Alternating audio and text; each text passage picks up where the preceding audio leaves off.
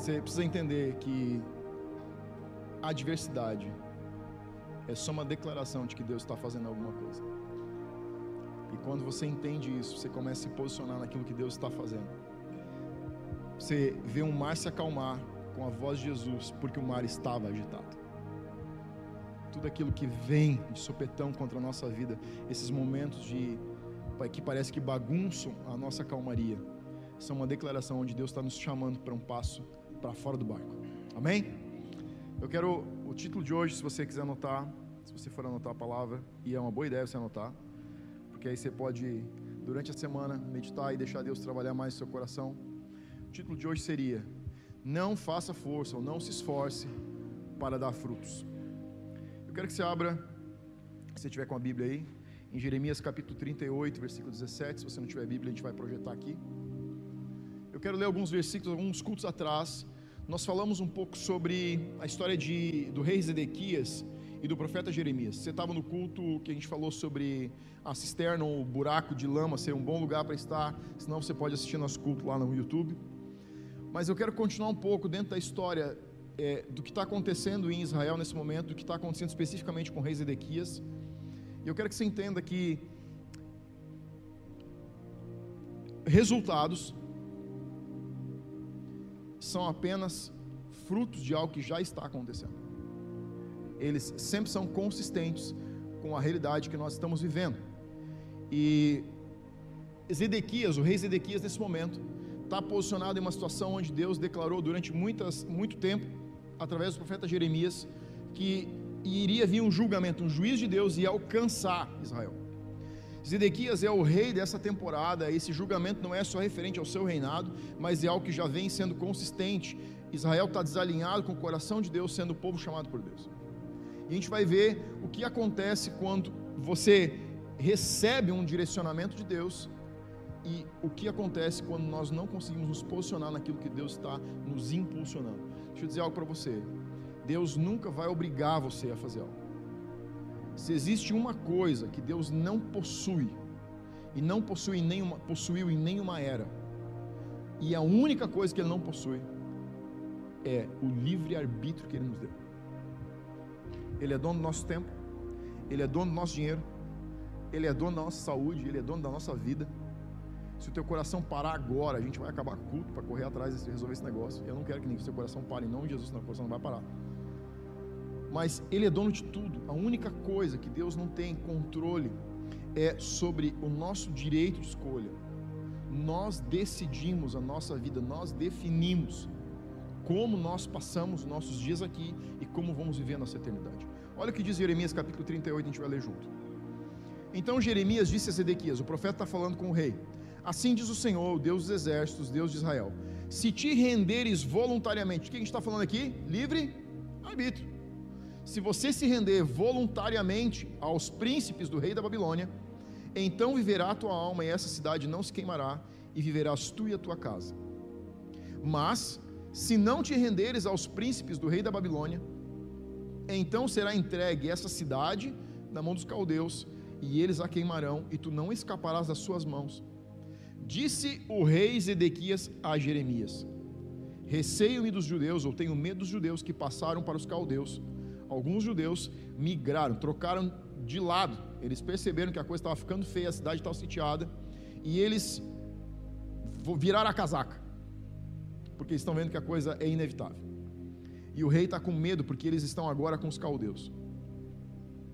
E eles escarnecem de mim. Disse Jeremias: Não te entregarão, ouve, te peço não te entregarão. Então, ouve, eu te peço a palavra do Senhor, segundo a qual eu te falo, e bem te irá e será poupada a tua vida. Agora vai para o versículo 5 do capítulo 39. Olha o que diz o versículo 5 do capítulo 39. Mas o exército dos caldeus os perseguiu e alcançou os Edequias nas campinas de Jericó. O que está acontecendo aqui? O rei, durante a noite, mandou abrir um buraco no muro e pernas para que te quero. O rei com seus oficiais de mais alto escalão estão correndo campina fora, campo aberto, no meio da madrugada para fugir. Ele está fazendo o contrário que o profeta disse. Jeremias disse: renda-se, se entregue, entrega a cidade, entrega o povo, entrega o ouro, entrega tudo que tem e tudo vai ficar bem. Zedequias está fazendo o contrário, porque ele está agindo por orgulho, egocentrismo, egoísmo. Ele quer mais se defender, instinto de sobrevivência. O negócio é me salvar. Eu não tenho nada a ver mais com essa cidade. É uma vergonha entregar essa cidade para o meu inimigo e dizer que eu perdi essa guerra, mas era o caminho mais seguro. O rei da Babilônia, eles o prenderam e fizeram subir a Ribla na terra de Ramate, e Nabucodonosor, rei da Babilônia, que lhe pronunciou a sentença. O rei da Babilônia mandou matar a Ribla, os filhos de Zedequias, à vista dele, também matou a todos os príncipes de Judá vazou os olhos do rei Zedequias e, atou suas, e o atou com duas cadeias de bronze para o levar à Babilônia. Os caldeus queimaram a cidade, a casa do rei, casa, as casas dos povos e derrubaram os muros de Jerusalém. Está acontecendo aqui. Resumo de toda a história é: o profeta disse, Zedequias, você precisa se entregar voluntariamente. O rei ouviu a mensagem, mas não escutou a mensagem existe uma diferença entre ouvir o que Deus está falando e escutar o que Deus está falando.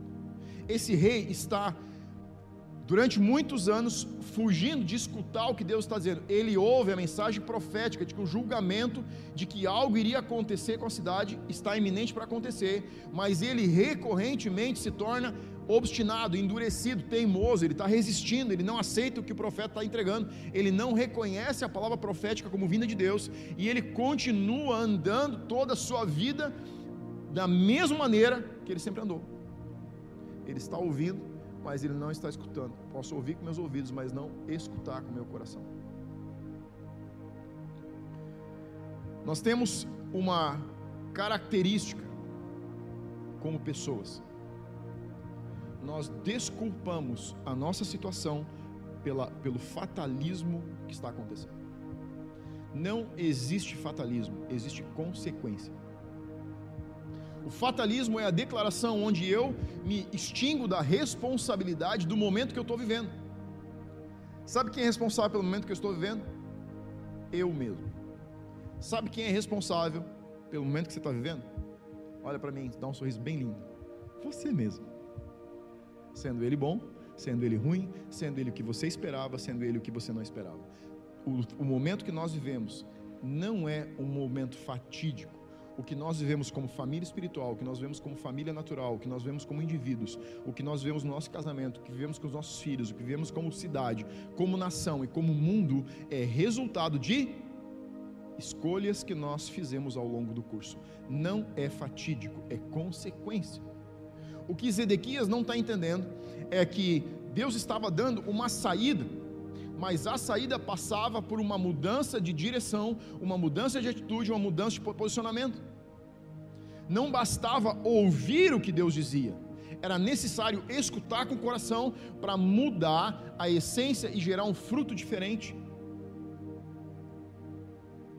Não importa o quanto Deus fala, o que realmente importa é quando nós respondemos às diretivas e direções que Deus nos dá. Deus não cessa de falar.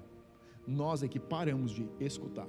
Nós às vezes continuamos ouvindo, mas somos tão obstinados que continuamos na mesma direção. Primeiro ponto seria então: Deus não quer o seu mal. Quando você olha a mensagem de Jeremias, a impressão, se você fizer uma leitura superficial, é a impressão é a mesma que o rei e os seus conselheiros tinham. Esse profeta não gosta da gente, ele quer ver a cidade destruída.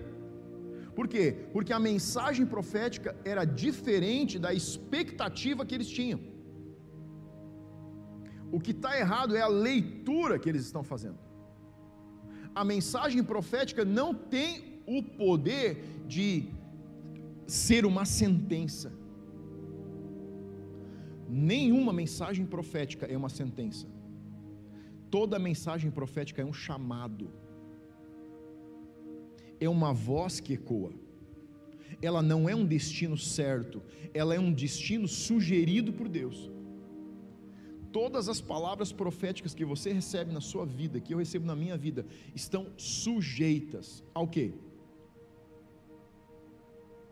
A ouvir o que Deus está dizendo e se mover por aquilo que ele está dizendo.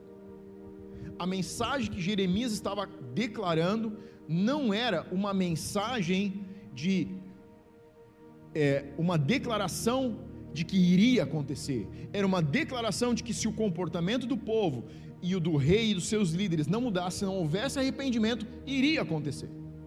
Toda mensagem profética carrega um chamado, carrega uma declaração e não uma sentença. Você não vai viver aquilo que Deus disse que você viveria, a menos que você imprima o seu coração, jogue o seu coração dentro da caminhada. Muitos cristãos, muitas pessoas vivem decepcionados porque não conseguem ver se cumprir na sua vida aquilo que um dia Deus falou que se cumpriria. Eles só não entendem que Deus ainda está posicionado no mesmo lugar, mas talvez eles não estejam mais posicionados no lugar que os alinha com a palavra profética. Nós precisamos nos posicionar num lugar onde nos alinhamos com aquilo que Deus já falou sobre nós. Toda pessoa que rejeita ou que não aceita a existência de um Deus vive a mentalidade de fatalismo. Ele vive a mentalidade de que o mundo está mal porque Deus não existe. Se Deus existisse, o mundo estaria melhor. A declaração de fatalismo é: se Deus existe, por que, que tantas pessoas morrem? Se Deus existe, por que, que crianças pequenas são abusadas e são mortas? Se existe um Deus, por que existe tanta doença no mundo? Se existe um Deus, por que, que eu perdi meu pai tão cedo? Por que, que eu perdi minha mãe? Por que, que eu perdi um filho? A verdade é que você não perdeu ninguém, porque a verdade é que nada no mundo acontece como consequência de um Deus que não existe.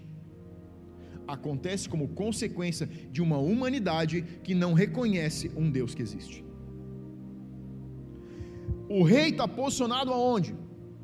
a palavra profética está amaldiçoando a cidade. Não.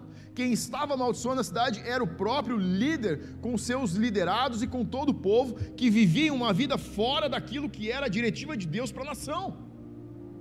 O profeta não estava amaldiçoando aquele rei, ele estava declarando que se o coração do rei não mudasse, essa seria a consequência.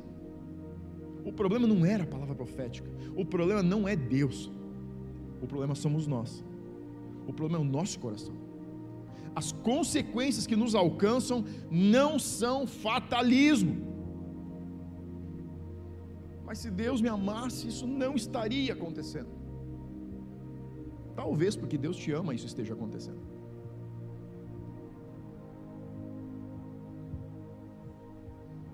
Amor de verdade permite que a gente passe por momentos de dificuldade vi uma estatística semana de um líder que trabalha com é, pessoas que têm problemas com drogas. E ele disse: o levantamento que nós fazemos na nossa instituição é uma instituição filantrópica. Ele disse: mais de 80% de todas as pessoas com algum tipo de dependência química, álcool, drogas, seja o que for, ele disse: são pessoas que vieram de famílias onde existia superproteção. Mais de 80% de todos os casos. O que é superproteção?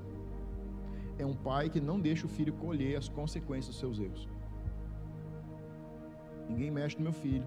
Se ele fez algo errado, eu protejo, eu super protejo, eu corro atrás, eu sempre estou cobrindo. Eu, ele perdeu, eu dou, ele perdeu, eu compro, ele perdeu, eu compro, ele perdeu. O que está acontecendo aqui? Um processo de superproteção. E muitas vezes nós queremos relacionar com um Deus superprotetor. Mas ele não é. Ele é um pai de amor. E ser um pai de amor implica em andar uma, uma direção diferente do que superproteção. A gente vai falar mais disso depois. Olha o que diz Provérbios capítulo 3, versículo 12. Não 3, 2, 3, 12.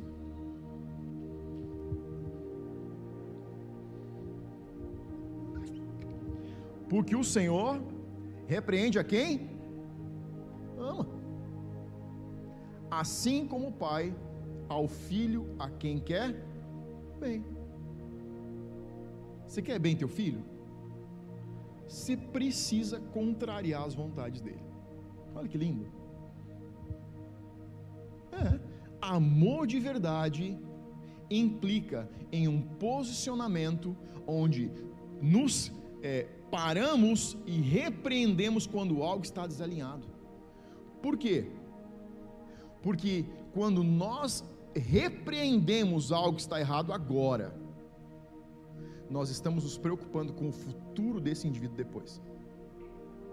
quem não repreende agora, não se importa com o futuro. Sabe por que, que Deus, sabe por que, que você pode ter certeza que Deus te ama? Porque você olha para trás e diz assim: Deus me repreendeu ali, ali, ali, ali, ali, ali e ali. Isso é amor verdadeiro. Sabe que às vezes eu me pego repreendendo os meus filhos. E às vezes eu penso, nossa, podia deixar isso passar, então, pequeno. Mas às vezes eu volto e digo, só um pouquinho. Se eu deixar isso passar, o que isso gera, vai gerar daqui a 20 anos? Que tipo de homem eu estou lançando na sociedade para daqui a 30 anos?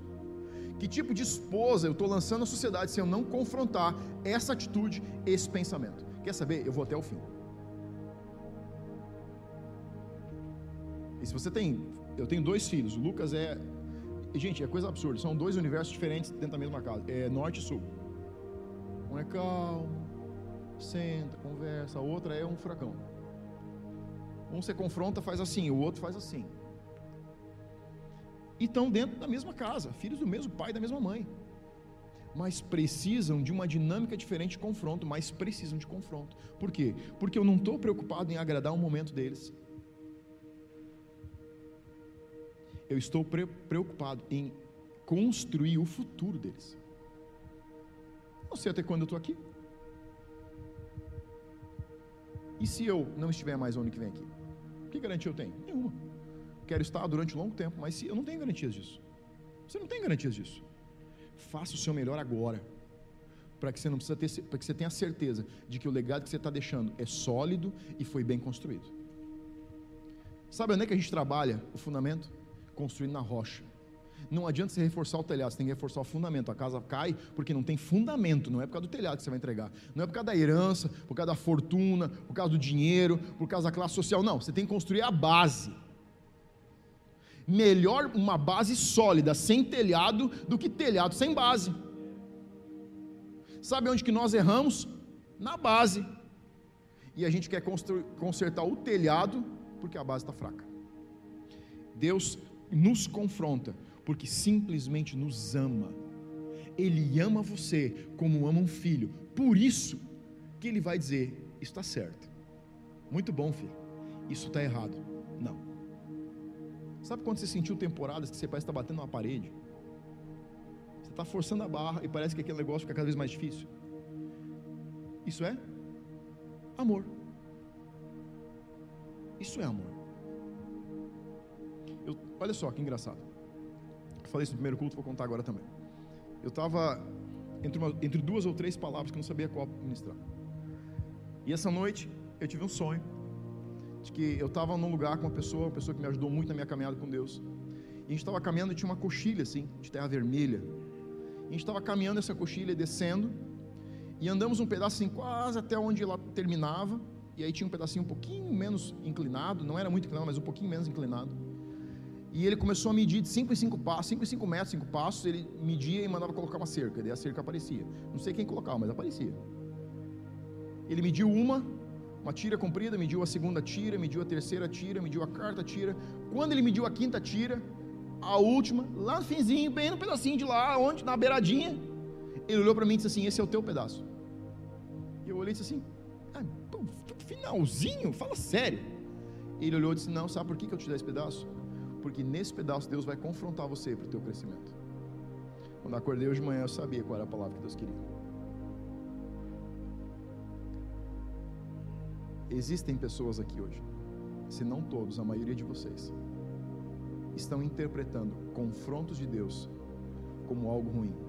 O confronto de Deus é a maior oportunidade que você tem de crescer nele e amadurecer. É melhor você estar num cantinho com Deus em paz, sendo confrontado, do que na abundância sem Ele. Provérbios diz que quando você está em uma beirada do telhado, em paz, isso é melhor que estar dentro da casa, onde existe abundância de comida sem paz. Sabe por que Deus nos confronta? Porque Ele nos ama perdidamente, apaixonadamente. Agora, por que, que nós interpretamos o amor de Deus de confronto como algo difícil de interpretar? Existem duas extremidades de relacionamento com Deus. Uma delas vem quando nós temos uma paternidade distorcida, que é uma herança de uma paternidade muito dura. Quando nossos pais foram muito duros, confrontaram muito, não eram permissivos com nada, eram muito duros nas palavras, muito duros nas ações, isso gera um relacionamento com Deus baseado em um Deus julgador, um Deus de juízo, um Deus que vai trazer medo. Quando você pensa em Deus, você não consegue olhar para Ele como um pai amigo que vai te colocar no colo, mas você olha com Ele para Ele, parece que Ele é grande, parece que Ele é obeso, parece que Ele está com uma roupa branca que você não consegue imaginar mais branco que a branca roupa dele, e que você não consegue olhar para Ele a menos que Ele esteja de pé, te olhando com o dedo impositivo. O que é isso? É resultado de um relacionamento que foi em uma medida abusador ele foi duro demais, ele foi restritivo demais. Existe uma outra extremidade que é um relacionamento compassivo demais de filhos que foram criados dentro de uma mentalidade onde tudo era possível. Você podia fazer qualquer coisa, tá tudo bem. Se quebrar a gente compra outro, se estragar a gente conserta, tá tudo bem, a gente resolve depois. Assim como dureza demais não é amor, liberdade demais também não é amor a gente precisa aprender a entrar num equilíbrio onde existe um relacionamento maduro, onde conseguimos entender que correção de Deus é amor, assim como às vezes ele vai dizer que simplesmente você é um filho amado. Às vezes você vai para um tempo com Deus, você vai ouvir palavras de amor, mas às vezes você vai para um tempo com Deus, você vai levar uma chapuletada. Apenas entenda que a chapuletada é tanto amor quanto quando ele diz que ele te ama, que ele vai cuidar de você, que ele sabe todo o seu futuro. Segundo ponto é: o amor de Deus não vai impedir que façamos escolhas erradas. Olha o que diz Salmos capítulo 119, versículo 105.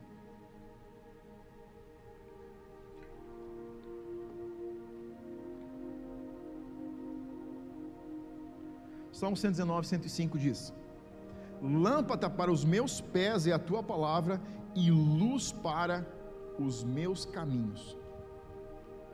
Lâmpada para os pés fala do hoje. Quando nós nos relacionamos com Deus com maturidade, nós começamos a entender quais são as atitudes, as decisões, quais são os pensamentos que nós estamos tendo hoje que estão em desacordo com o lugar para onde Ele está nos chamando para estar. Quando você começa um relacionamento maduro com Deus, você precisa de duas extremidades. Você precisa aprender a ver o agora. Você precisa ver onde você está. Você precisa entender o que você carrega, você precisa entender quais os dons que você tem, quais as qualidades que você tem, você precisa entender quais são os erros que você comete, você precisa entender quais são os frutos ruins que estão aparecendo na tua vida que precisam ser removidos. Mas você precisa ter luz, uma palavra profética que chama você para um lugar onde você não está. Você só consegue chegar onde Deus está te esperando quando você consegue entender onde você está e onde Deus está posicionado. A falta de um relacionamento com Deus apenas mostra onde você está. E quem só olha o hoje não consegue imprimir uma caminhada. Quem só olha o amanhã também não consegue imprimir uma caminhada, porque ele sempre está na expectativa de que um dia algo vai acontecer. Um dia nada vai acontecer. Hoje você precisa provocar o teu amanhã e porque você provoca hoje o teu amanhã, ele vai se tornar o teu hoje. Você está entendendo o que eu estou te dizendo? Lâmpada para os pés é qual é a tua realidade? Onde você está agora? Onde você pega papel e caneta e coloca tudo que você está enxergando que está bom e faz duas colunas. Ó, isso aqui está alinhado, isso aqui está desalinhado. Senta com teu esposo, com tua esposa e faça a pergunta linda: o que está desalinhado? Ela vai ficar desse tamanho. É sempre assim. Principalmente se você é homem. Você enxergava uma coisa. Eu só tenho um defeito. É, você tem uma porta. Mas é você enxergar a tua realidade agora. Quando você começa a se relacionar lendo a Bíblia, quando você começa a orar, quando você começa a andar com Deus, quando você começa a andar com pessoas que te inspiram, você vai enxergar o teu hoje.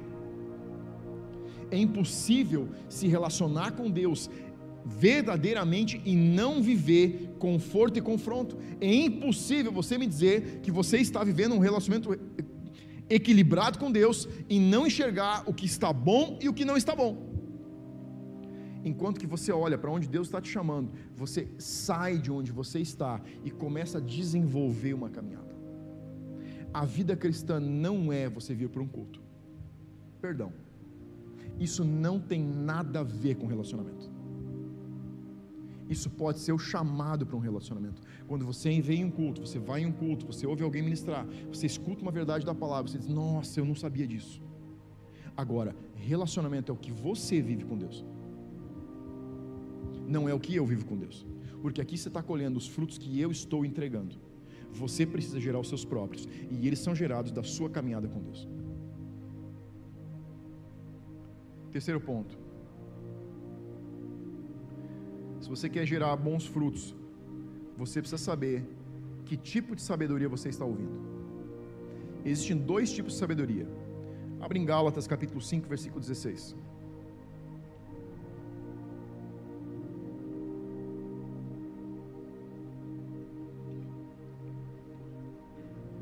As obras da carne e o fruto do Espírito.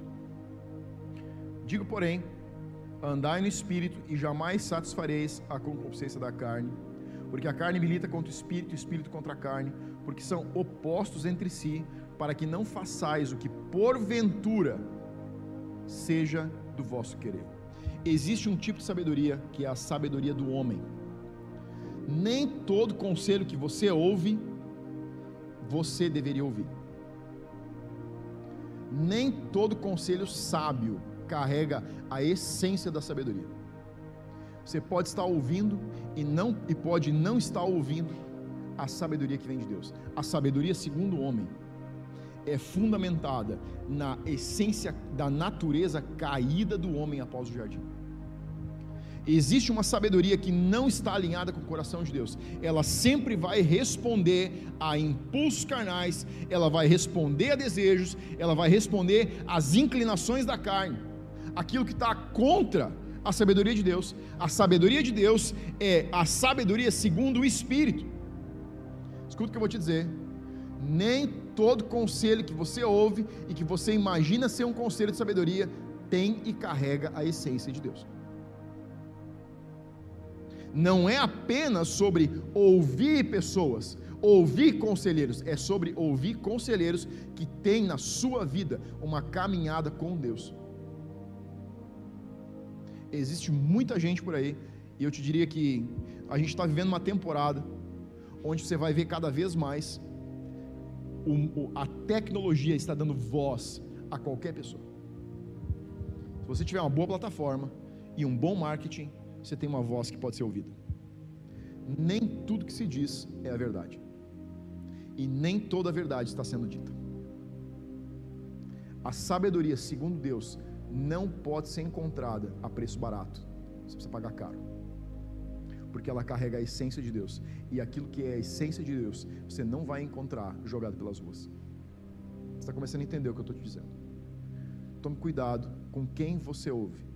Porque nem todo mundo que você ouve pode ser um conselheiro na sua vida.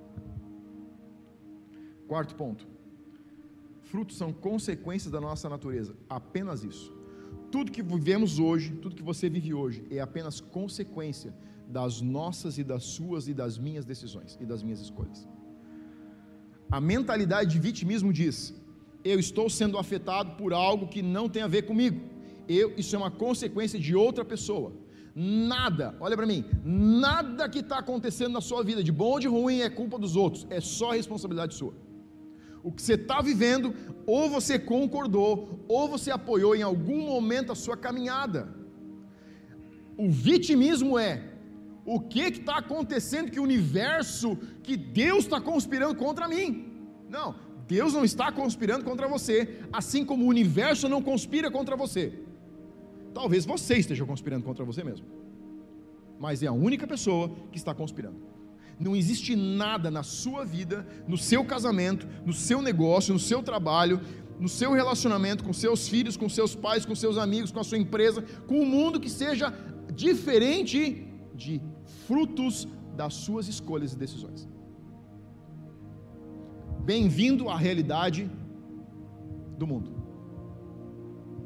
Ninguém é culpado, mas você é responsável. Olha para quem está ao teu lado aí. Diz assim: Eu sou o único responsável. Você sabia? É. Lindo, não é? Talvez você nunca tinha dito isso no seu casamento inteiro. Talvez vocês tenham que conversar em casa. Mas é a grande verdade. Os frutos não são incoerentes, eles sempre são coerentes com a realidade. Olha o que diz Lucas capítulo 6 e versículo 44. Olha que incrível. Porque cada árvore se conhece pelo seu próprio fruto. Porque não se colhem figos de espinheiros, nem dos abrolhos vindimas uvas. O homem bom, do bom tesouro do seu coração tira o bem. O homem mau, do tesouro tira o mal. Porque a boca fala do que está cheio o coração. Você está vendo frutos? De onde eles vêm? Das árvores. Que árvores? Sabe que é uma parábola que eu nunca tinha entendido, uma história que eu nunca tinha entendido? É uma parábola, uma história de, de uma cura que Jesus fez. E o insight me veio, especialmente me deu durante o primeiro culto. Você lembra de uma história que Jesus orou para um homem que estava cego e ele começou a ver pessoas como árvores? Lembra disso não? Já leu essa história? Você precisa ler a Bíblia. É, tem uma história na Bíblia de um homem que era cego e foi curado por Jesus. E ele não via pessoas, ele via pessoas como árvores. Eu sempre perguntava por que, que Jesus não curou o camarada na primeira. Na verdade, ele curou ele demais. Quando Jesus orou por aquele homem que não via nada, ele passou a ver pessoas como árvores. Sabe qual é a realidade aqui?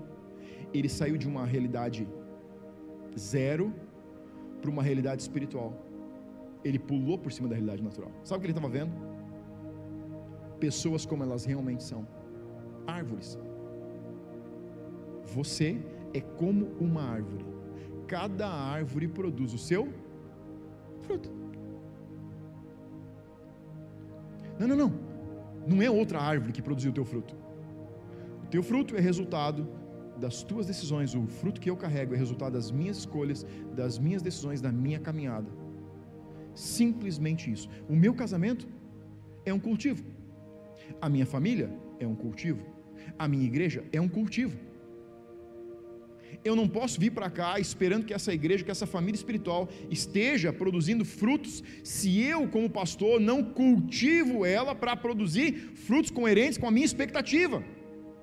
Sabe por que, que nós ministramos cursos? Por que, que nós ensinamos em cursos muito mais do que ensinamos aqui no púlpito? porque nós estamos cultivando você. Porque os teus frutos, a tua vida espiritual vai falar de um cultivo. Jesus orou de novo e aquele homem passou a enxergar pessoas como pessoas. Ele trouxe ele de volta para uma realidade. Quais são os frutos que você está produzindo? Eles são coerentes com a tua expectativa ou eles são incoerentes? apenas saiba que eles são resultados daquilo que você mesmo está gerindo na sua vida. E aqui tem um detalhe: não se esforce para produzir frutos. Você não pode produzir frutos diferentes da sua essência, da sua natureza. Sabe onde é que os cristãos mais passam e gastam o seu tempo? Tentando produzir frutos do Espírito, frutos que são da sabedoria de Deus. Você não pode. Esses versículos de Mateus estão dizendo que você não pode, você não consegue, é impossível produzir algum tipo de fruto. Você está entendendo o que Jesus disse aqui? Ele disse o seguinte: você não consegue produzir frutos, frutos são um resultado. Você não vai passar por uma laranjeira e você vai ver ela suando e gemendo. Sabe Sabe que eu vi uma laranjeira gemendo, vai dar muito fruto esse ano. Não. Você chega lá e ela tem frutos. Ela não tem maçãs, ela não tem morangos, nem abacaxis. Ela tem laranjas. Por quê? Porque a natureza dela produz aquele fruto. É a essência. Sabe o que mais Jesus estava dizendo? Não se preocupe com os frutos que você está vendo. Se preocupe com a essência que você não está vendo, porque se você mudar a essência, se você mudar a natureza, se você alinhar a tua essência com o coração de Deus, se você alinhar a tua mente com a mente de Deus, se você alinhar o teu espírito com o espírito de Deus, naturalmente os frutos mudam. Você não vai ver uma laranjeira fazendo força para produzir morangos ela precisa ser transformada na sua essência. Ela precisa mudar de dentro para fora. Essa é a dinâmica do reino. Você não pode mudar de fora para dentro. Você não vai lá e arranca laranjas e pendura morangos assim, hum, agora sim, é um pezinho de morango. Não, continua sendo uma laranjeira com morangos pendurados.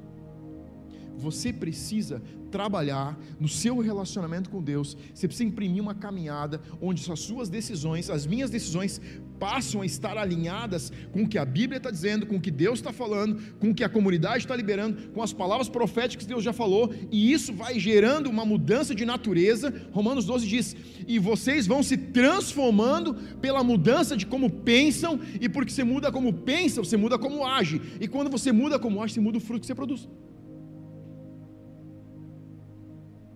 Não é de receber uma oração que você passa a ser um marido melhor.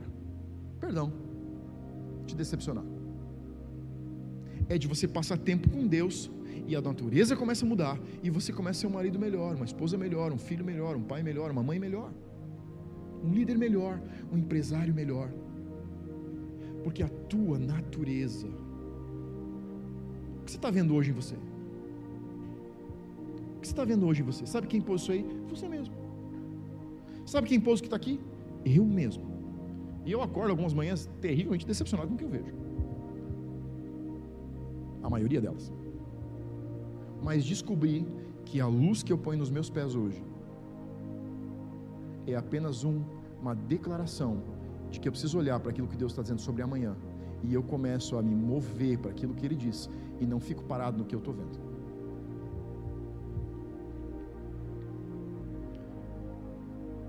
Quinto ponto. Manifestamos apenas aquilo que cultivamos. Olha o que diz Gálatas 5, 22 e 23.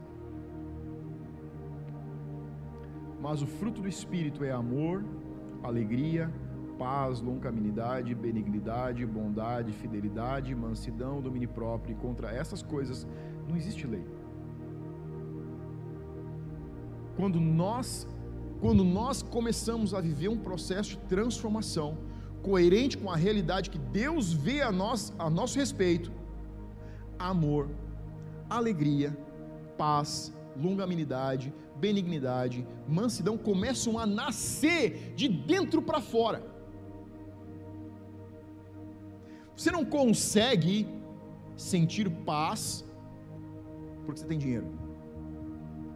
Você pode ter tanto dinheiro quanto esse mundo pode te dar.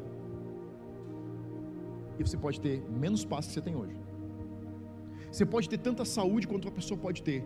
E você pode ter menos paz que você tem hoje. Você pode não ter nenhuma dessas coisas, mas ter uma paz que não pode ser conhecida pela mente humana, porque ela é resultado de algo que está acontecendo aqui dentro. A consistência que acontece aqui dentro se manifesta lá de fora. Existem três situações que vão impedir ou que vêm atrapalhar o nosso desenvolvimento e a nossa mudança para gerar novos frutos. O primeiro deles é situação emocional.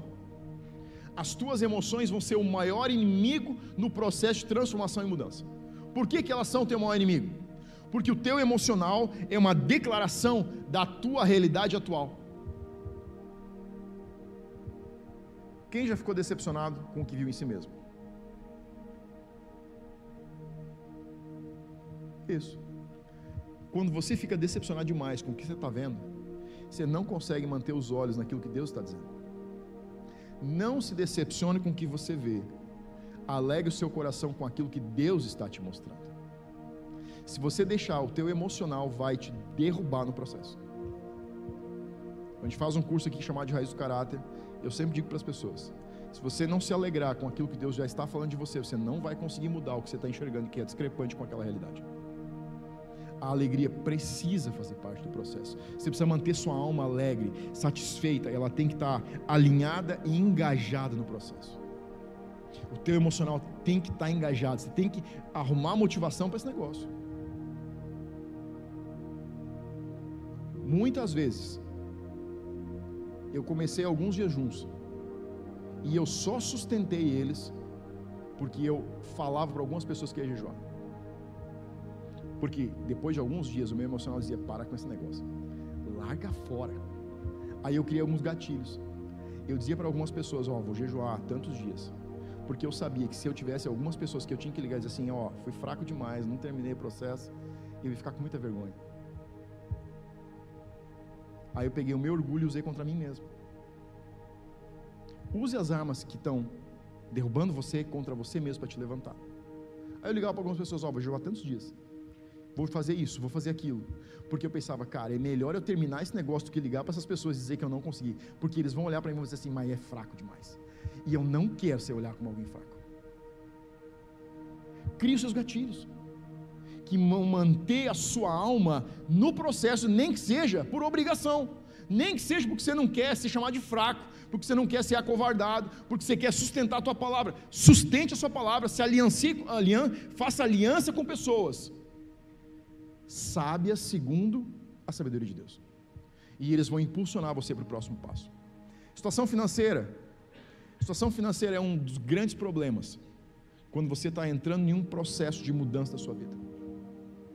Quando a nossa situação financeira está abalada, a última coisa que você quer é ir para o lugar secreto. E é o primeiro lugar para o qual você deveria ir.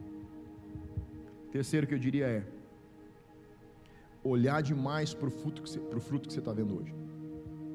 Você está vendo um fruto que não está alinhado com o que você quer ver na sua vida, apenas deixe ele lá. E comece a focar no fruto que você quer produzir. Porque quando você sabe o que você quer produzir, você sabe que você precisa trabalhar na sua vida. O último ponto é: se você quer andar na sabedoria de Deus e produzir os frutos coerentes, você precisa ter três Cs da transformação. primeiro C é consistência. O C número um é consistência. Você precisa ser consistente. Ser consistente é a capacidade de resistir quando a situação é contrária. E eu te diria que essa é a fase mais difícil quando você está começando um processo de crescimento e amadurecimento com Deus. Sabe qual a fase mais difícil? A primeira. Você já cai para cima no nível hardcore. Você cai para cima no nível mais difícil. Você cai para cima na situação que vai exigir de você resiliência. Por quê? Porque você não está vendo nada do que você gostaria de ver. E você está vendo tudo que você não gostaria de ver. Quem já passou por isso? Sabe quando você disse, não, agora eu, agora esse negócio engrena, agora o negócio anda, agora vai. Você chega em casa, você começa o processo, depois de três dias, você só vê coisas piores. Sabe o que se faz nesse momento? Só não desiste. Continua olhando para onde você quer chegar e Preste atenção naquilo que você quer transformar. Muitas vezes isso é a voz de Deus mostrando para você, ó, estou te confrontando nisso, porque isso aqui é incoerente com o que eu vejo em você. Sabe essa realidade que às vezes você tem vontade de dormir para fugir dela? Ei, não é você. Deus não está nesse lugar. Deus está em um outro lugar e Ele está apenas dizendo: Isso que você está fazendo hoje não tem nada a ver com quem eu sei que você é. Esse é o poder da palavra profética. É você ouvindo de Deus, onde Ele está te esperando, não onde você está saindo. Esse, esse é o confronto aqui e o conforto de olhar onde Deus está. Seja confrontado mas encontre alegria no conforto de saber: eu não sou isso que eu estou fazendo. Eu muitas vezes digo aos meus filhos: essa cara aí não é você. Pode mudar, não aceito que você fique essa cara, porque senão é você. Ah, você fez isso. Bom, você vai consertar, porque isso que você fez não está equilibrado, não é coerente com quem Deus fez você para ser. É só isso. Talvez você esteja vivendo uma realidade da qual você queira fugir. Não fuja da realidade que você está. Se transforme para a realidade que Deus vê você. Esse é o chamado de Deus. É o chamado de Deus. o chamado de Deus é dolorido. Ei, é dolorido. Uma das palavras proféticas que eu recebi com muito amor no meu coração era uma declaração de muita dor. Eu estava numa recebendo uma oração para uma pessoa um dia e ele disse: Eu sinto que Deus está colocando você, como Ele colocou Esther na recâmara do rei. E, e Ele está preparando você para uma temporada onde você vai ser banhado em óleo quente, para exalar o bom perfume de Cristo. Você precisa ler a história de Esther. E você vai ver que Esther, as princesas eram banhadas em óleo quente, com especiarias e elas eram preparadas para entrar na presença do rei. Sabe o que, que eu, quando eu ouvi essa palavra, eu disse: Nossa, eu vou chegar mais perto de Jesus. Uau! Sabe o que foi a realidade? Foi a temporada da minha vida que eu mais fritei óleo quente. Mas eu fritei. E eu continuo fritando, porque eu descobri que quando eu olho, entro no óleo quente que revela o mau cheiro do mundo, mas eu vou a presença de Deus, eu começo a exalar o perfume de Cristo. Você quer exalar outro perfume? Você vai ter que fritar um pouco, filho. Quem foge do óleo quente não consegue cheirar diferente. Eu sinto de pessoas aqui que já estão fugindo faz bastante tempo, porque sabem que é um processo dolorido. Mas deixa eu dizer uma coisa para você: Deus não desistiu e Ele continua esperando você do outro lado, porque isso que você vive hoje não é você. Essa não é a versão que Deus criou. O projeto original está na mão dele e ele não vai desistir. Não importa quantas vezes você voltou para trás, você arrancou como cona e virou a bela adormecida no processo, não tem problema. Deus é o príncipe que te acorda hoje. Ele está chamando você para a mesma realidade profética que ele já falou lá atrás. Ele está no mesmo lugar e ele está dizendo: Eu estou acordando você hoje mais uma vez, porque eu ainda estou esperando você no mesmo lugar. Não é sobre hoje, é sobre a declaração profética. É quando você olha para onde Deus está olhando, é quando você acorda para a realidade que Ele está falando. Segundo C, é conteúdo. Você precisa de conteúdo novo. Você quer ver, gerar um fruto novo?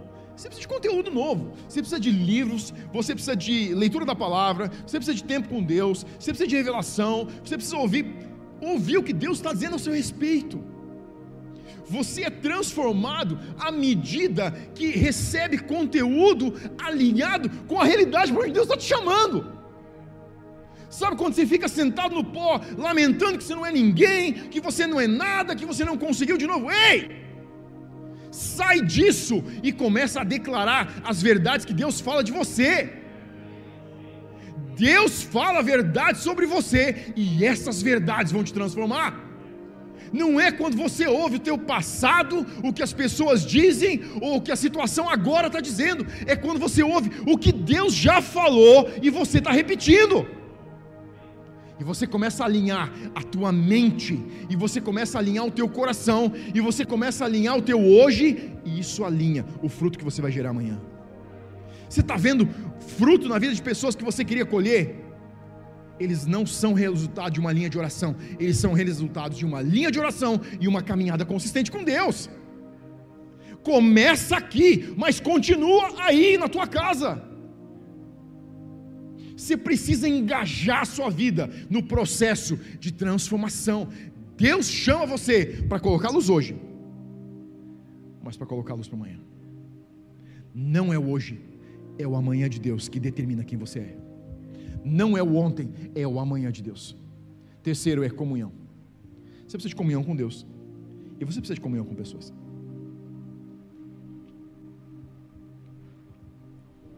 Você precisa de comunhão com Deus. E você precisa de comunhão com pessoas. Andar com as mesmas pessoas não leva você para novas realidades. Sabe as pessoas que você andou até aqui?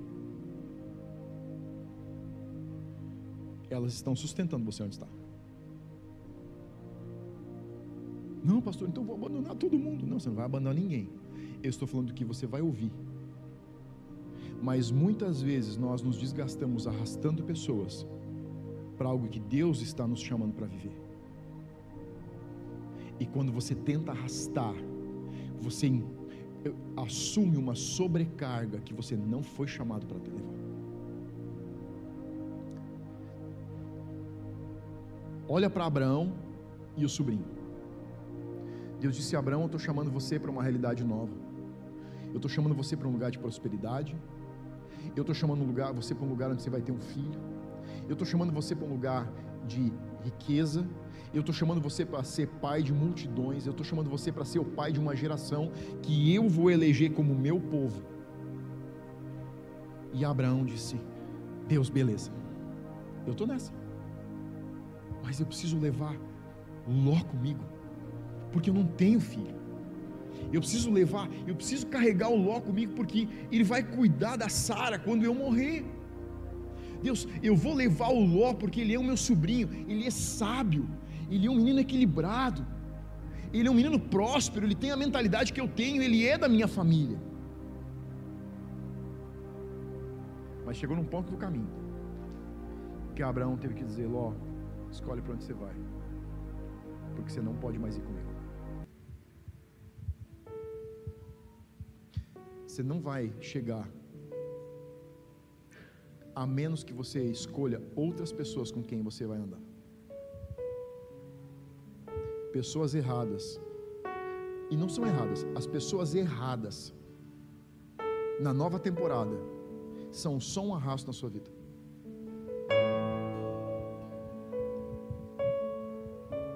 E não é porque elas não são boas, é só porque Deus está imaginando algo diferente para você.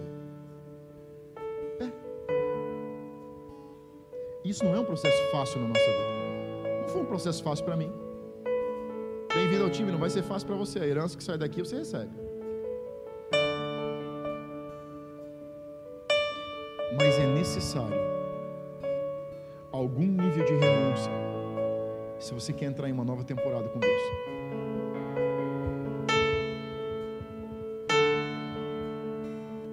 Não cabe todo mundo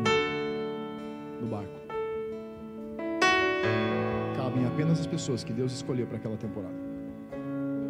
Ele só tem o tamanho das pessoas que Deus imprimiu na mesma caminhada que você está andando. Não se esforce para arrastar quem Deus não está chamando para uma nova temporada. E não perca de viver algo novo em Deus. Porque todas as pessoas que você ama não estão junto nessa nova temporada. E você não está deixando de amar. Você apenas está dando o tempo certo para que Deus trabalhe o coração deles, assim como está trabalhando o seu coração. E sabe que às vezes para eles a melhor coisa é perceber o que Deus está fazendo em você.